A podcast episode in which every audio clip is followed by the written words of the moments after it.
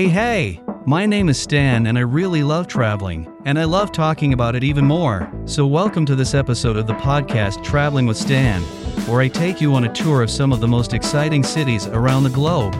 This time we're visiting one of the trendiest places on the old continent, a city that has been reinventing itself after a turbulent past, symbol of the Cold War forcefully divided by a wall, and a symbol of hope and freedom when that same wall came down.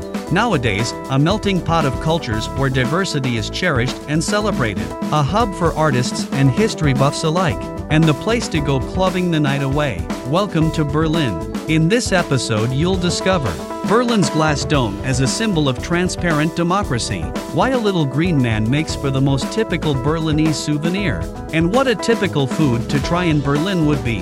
Hint, it's not German or what you'd expect at all. And as always, you can find all the information from this podcast, including the names of all the important sites, on the website TravelingWithStan.com. What has been? A little bit from history. Before we delve into all the amazing places and experiences that this vibrant city has to offer, we need to take a look at its rich past, most of which has unfortunately been erased during the events of the Second World War. Berlin's rich history dates back all the way to the 13th century. And before being torn apart, it had been a center of a unified Germany for centuries. Berlin was a place of heavy fighting during the Second World War, which destroyed large parts of the city. And it is still recovering from the dreary gray period of the Cold War that ended in 1989. But more on the history later. Much of Berlin's allure today lies in the way it has, in fact, been able to rise from its circumstances. Once again, a capital of a united Germany, it boasts a force and energy that makes it a lively and colorful place. One of the reasons why Berlin often places among the top ranks of European cities to visit by media outlets such as Guardian or The Times. How to get there. Situated in northeast Germany on the banks of River Spree, it is fairly easy and cheap to travel to from any part of Europe. Especially now, when its long-overdue airport has been finally put into operation in 2020. Actually, the Berlin-Brandenburg Airport had opened 10 years after its planned completion date, right in the middle of the pandemic. As they say, better later than never. So, when should you visit and how long should you stay? Well, that all depends on your preference, of course, but there's a season for all. The hustle and bustle of Berlin's urban life is best enjoyed in summer. You can stroll by the canals, soak up the sun in one of the outdoor bars, or take a dip in the nearby lakes. Winter is a magical time of Christmas markets and twinkling lights, while spring and autumn are the best periods to enjoy the historical and cultural sites without the onslaught of crowds of tourists. Do not miss! Once you get there, what are the places that you absolutely shouldn't miss? Let's start in the heart of the city, Berlin-Mitte, which literally translates as the middle. And that's exactly where it is. Mitte is the area in which you'll find most of the important tourist sites. It's a place rich in history and a cradle from which the city was actually born.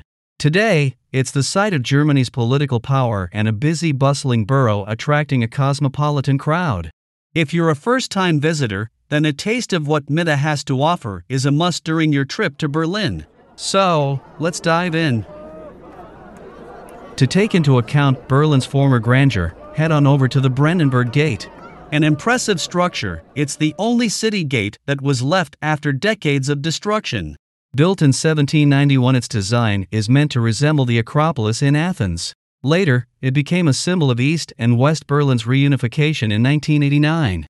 From the gate, it is only a quick stroll to another remarkable site, the Reichstag, a huge historical building which is the seat of Bundestag, the country's parliament.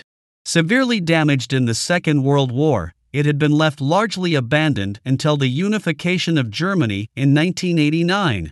Its careful restoration was finalized by a massive glass dome put up over its roof, a gesture of transparency showing the world that the political leaders have nothing to hide. Be sure to book a slot to go visit the building inside and to get a good glimpse of Berlin's skyline.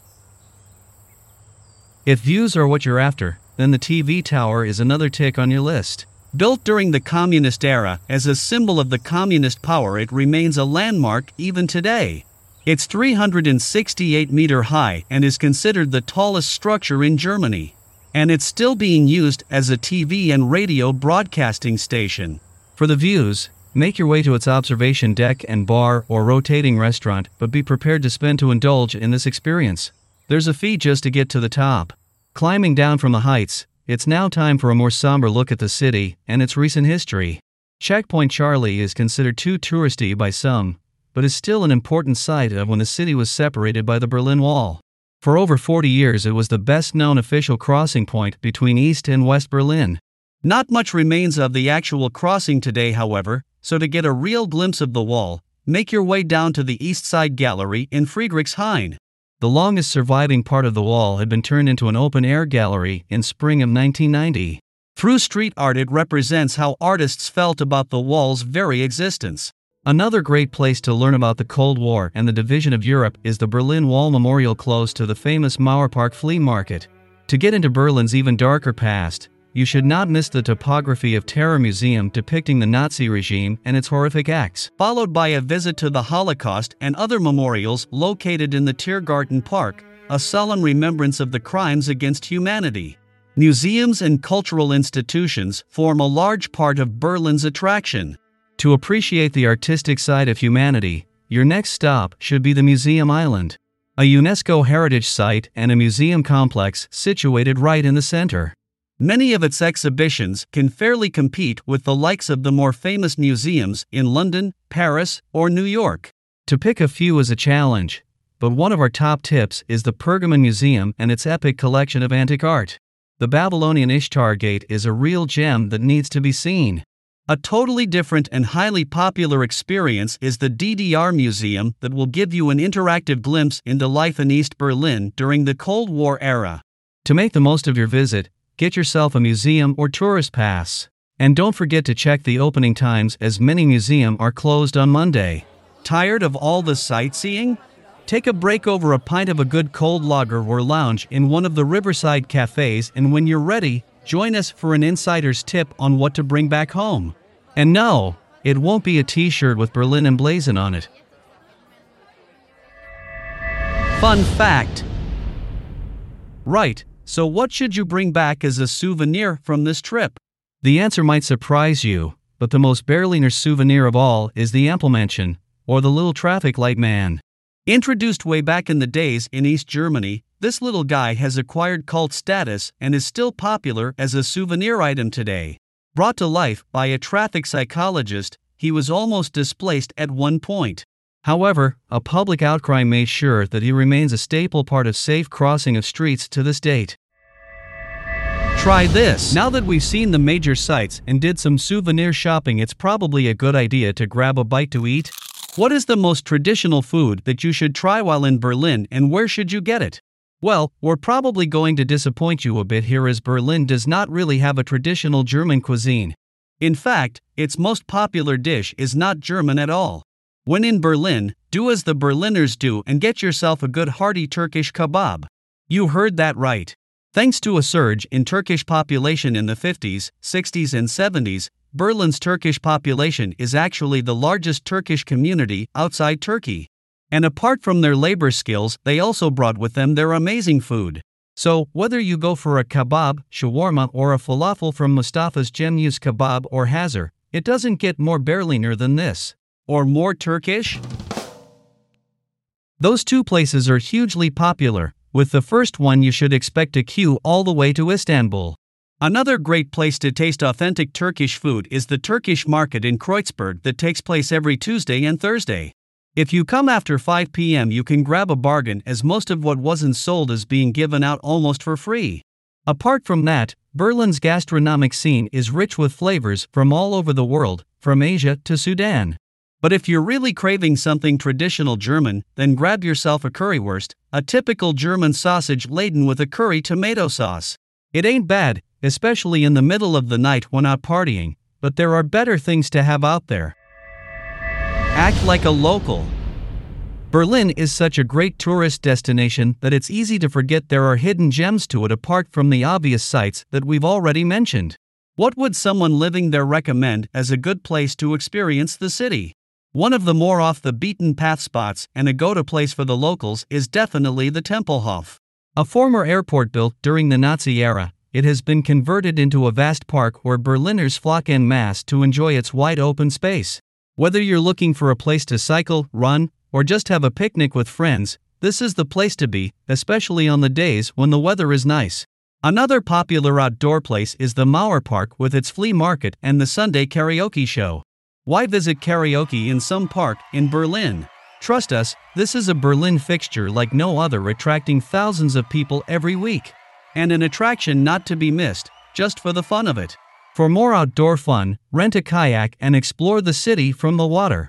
After all, with over 180 kilometers of waterways, Berlin has more canals and bridges than even Venice. Or rent a bike and head out to one of the lakes around Berlin. Whether you choose the sandy beaches of Wannsee or the pure waters of Liepnitzsee, there's so many, you're bound to be spoilt for choice. So bring your swimsuit, especially in summer. Or maybe not if you fancy a dip in one of the nude swimming spots. To round off the day before you hit one of the venues of the internationally renowned club scene, head over to one of the riverside bars in Kreuzberg or Neukölln. And maybe pop in one of the popular spots for an open mic night. There are hundreds of other fantastic places to visit in Berlin, whether you're interested in history, culture, food, bars, or sports. I hope my taste of Berlin inspires you as you explore this fascinating city. And I am really sorry for my terrible German pronunciation. As you can hear, I am far from being a native speaker. You can find all the information from this episode at TravelingWithStan.com, where you can also find other podcasts from our series. If you like this one, don't forget to hit follow so you don't miss out on the next episodes. We are on the socials as well. And if you're on Apple Podcasts, give us a review or rate us on Spotify. It means the world to us. Pun intended.